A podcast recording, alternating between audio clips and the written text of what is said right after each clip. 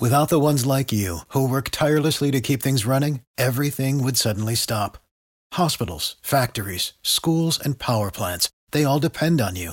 No matter the weather, emergency, or time of day, you're the ones who get it done. At Grainger, we're here for you with professional grade industrial supplies. Count on real time product availability and fast delivery. Call clickgrainger.com or just stop by. Grainger for the ones who get it done. Every team, every topic, everywhere. This is Bleav. Hello and welcome into another edition of Bleav in Titans on the Bleav Podcast Network. I am Davey Hudson, and unfortunately, Denard is not able to join us today, but he will be back for our next episode whenever we get ready to break down the Baltimore Ravens. You know, guys, I, I, I wish this was a little bit more upbeat of an episode, but that's just not the case. The Titans fall on Thursday night to the Indianapolis Colts 34 to 17, and it really was just a pathetic performance by the Titans in the second half. I'll break that down. We'll discuss a few things about what this means for the Titans moving forward. But before we get started, I want to ask Do you believe? Bleav in Titans is brought to you by betonline.ag, and the NFL season is in full swing. And you might not be at the game this year, but you can still be in on all the action at BetOnline. From game spreads and totals to team, player, and coaching props, BetOnline gives you more options to wager than any place online. And there's always the online casino as well. It never closes. So head to betonline.ag today and take advantage of the great sign-up bonuses. Again, that's betonline.ag and sign up today. BetOnline, your online sportsbook experts. So as we as we get ready to recap the Titans' performance against the Colts, I'm really frustrated, and I, I say that I as most Titans fans are. You start the season five and zero, all right, and now we're sitting at six and three. So you've dropped three of your last four games, and one of those was to a Chicago team that just wasn't playing great. And you're starting to. I'm by no means saying like, hey, it's time to panic, but it's just one of those things to where you look at this team and you start to wonder, can and will they get their issues straightened out? And as I'm looking at this Titans game against Indianapolis, the Titans were up at halftime. I mean, if you're really looking at how that first half went, you would have to say it was pretty good. I mean, the Titans went into halftime with a 17 to 13 lead. They come back out. The second half starts off great. The Titans managed to get a fourth and goal stop. They stopped the Colts. They're about to go in. Eh, they're super close. I wanted I mean, they were at the 1-yard line. The Titans defense comes up and you're like, "All right, we got the momentum. We're going to go back down. We are going to get things rolling." And then special teams really starts to take its toll. And as I'm, I'm looking at these drives and just kind of seeing how things went, I mean, you had a punt by Trevor Daniel, which I said last week. I thought it was kind of strange that they went with Trevor Daniel after Ryan Allen had a great week against the Bears.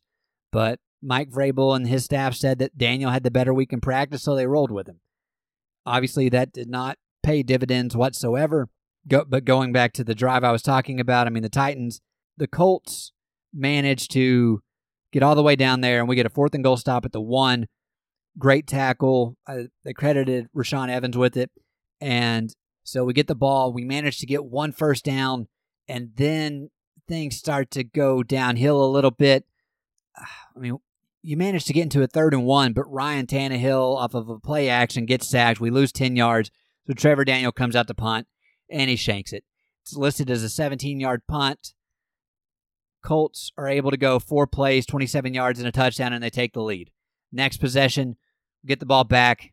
Only three plays, one yard. You bring Daniel out to punt again, and it's blocked, man. And they, they score a touchdown off of it. So the block punt wasn't Trevor Daniels' fault, but you just saw special teams cost us this game. So where you were up 17 to 13, it then becomes 20 to 17, then 27 to 17. You get to go, you get the ball back, and, and the Titans are at least able to move it a little bit. I mean, you get 12 plays, 52 yards, and you send Stephen Gostkowski out there, and he misses a 44 yarder and I, I know Denard's not here. I'm sure Denard has a different opinion on this matter than I do, but we've gotten to the point in my mind where you have to cut Stephen Gostkowski. I don't know what it is with the Titans' field goal woes the last couple of years. I mean, I look at the kickers we had last year. They're all doing really good things right now with their team. Ryan Succop's really doing a great job for the Bucs. But Stephen Gostkowski, he is statistically, from a field goal percentage, he's the worst kicker in the NFL. He's only hitting 60% of his kicks on the season. 60%. I, I don't know what else his coaching staff needs to see. I know, as Denard would say, he's a veteran. He's going to figure it out, but he just hasn't yet. And I, I think you're seeing what you saw last year with Adam Vinatieri. He just got to the point where age has caught up with him. His time is over, and we're at the point where we need to move on. Unfortunately, though, like your kicker on your practice squad is kind of banged up right now. So I don't know if they feel like they could go out and get anybody better. And it's just weird because Gostkowski hits his 50 yarders, but within the 40 yard range is where he's really struggling. I, I really don't understand it. And so that's where I started thinking it's like, is it a mechanics thing? Because, or I, I don't see that being the case. Like, this, it's just a head issue. Like, it's, he can't mentally get past the gap he's in because when I, I look at him, I mean, he's on the season, he's had 12 makes off of 20 attempts. Whenever you're looking at field goals from within 20 to 29 yards, he's one of two. Not good. You, you'd want to see them, I mean, like 100% where you should be at in that range. Then, whenever you get 30 to 39 yards, three of four.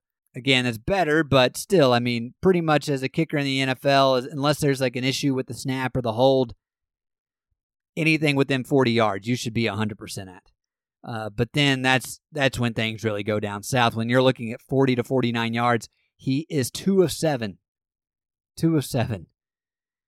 That's that's not going to cut it. Like I, I've seen college kickers get benched for more, and yet we're still trotting them out there week in and week out.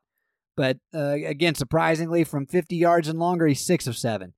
So, uh, I mean, what do you do? Do you just take a penalty every time. You just keep getting delay of games until he's out of 40 the 40 yard range until he's into the 50 yard range for a field goal attempt.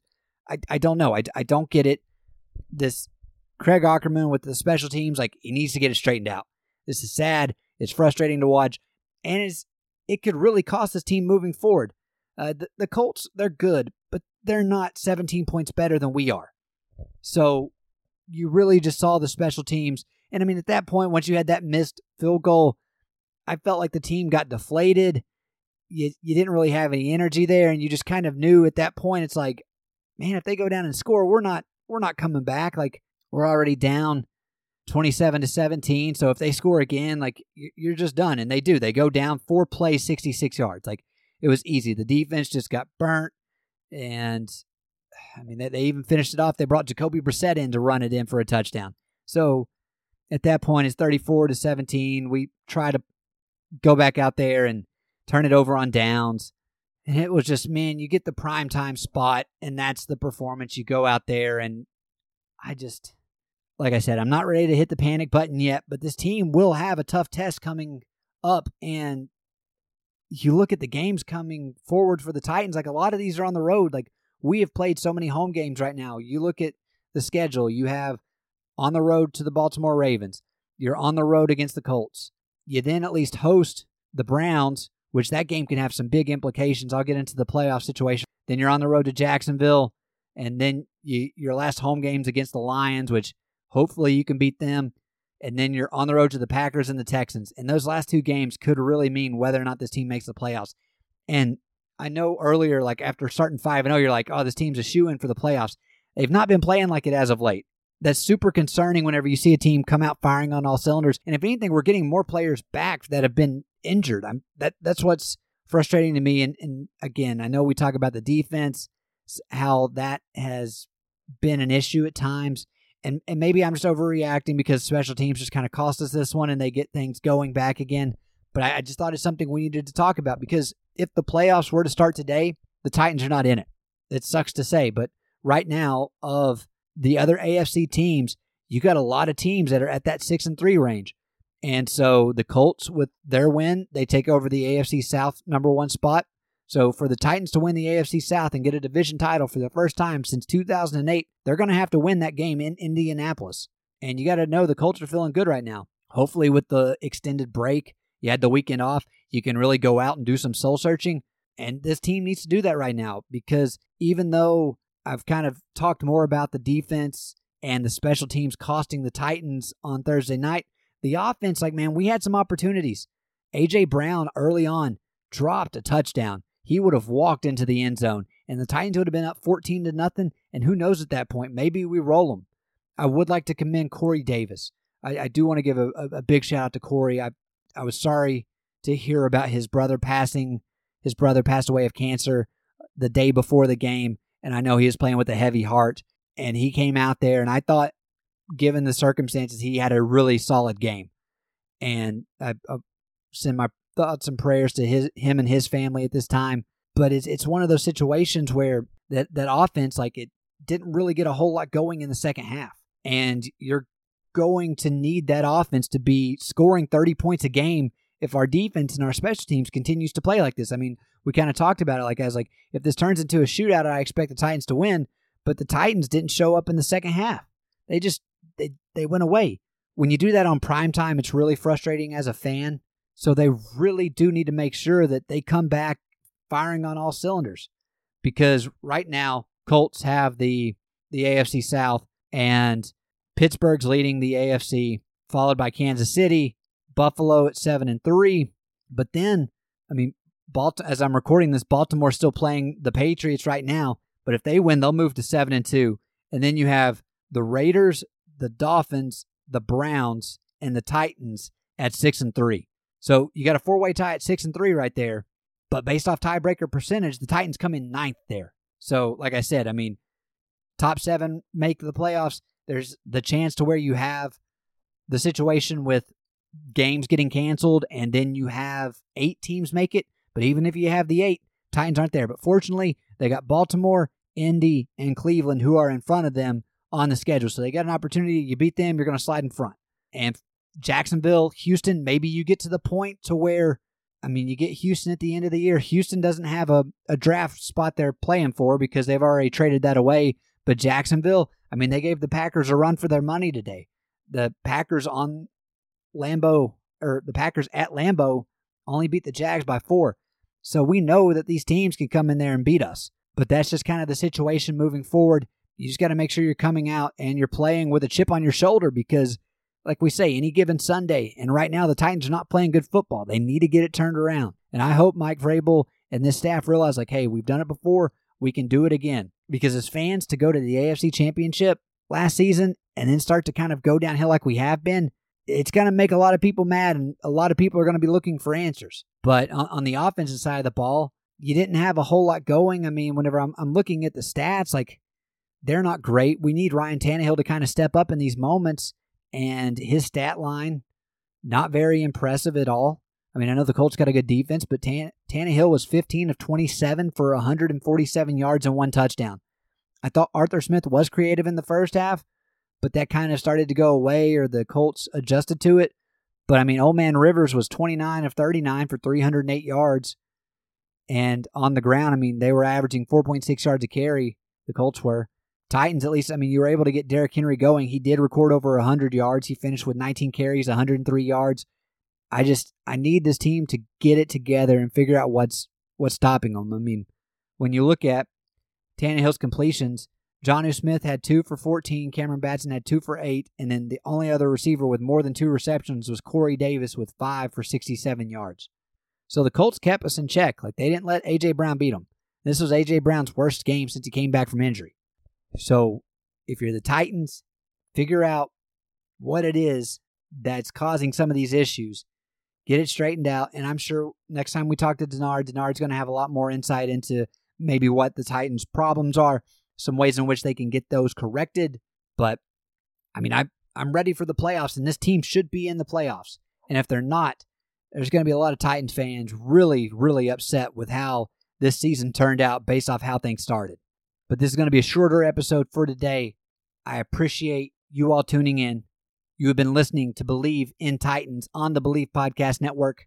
I am Davey Hudson, and as always, tighten up. Thank you for tuning in to another edition of Bleav in Titans on the Bleav Podcast Network. If you enjoy the show, please subscribe and rate us on iTunes. We are available on all your favorite directories iTunes, Spotify, Google Play, Stitcher, Luminary, and TuneIn.